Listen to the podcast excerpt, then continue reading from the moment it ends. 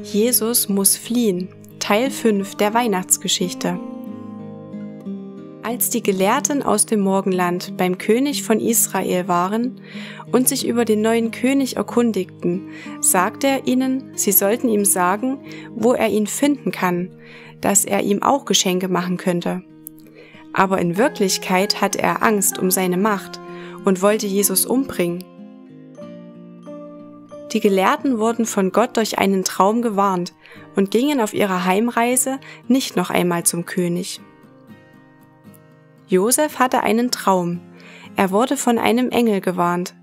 Der jetzige König will Jesus umbringen, fliehe mit Maria und Jesus ins Ausland. Das tat Josef.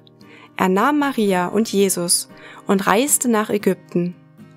Als sie Bethlehem verlassen hatten, schickte der König einige Soldaten nach Bethlehem und ließ jeden Jungen, der jünger als zwei Jahre alt war, töten.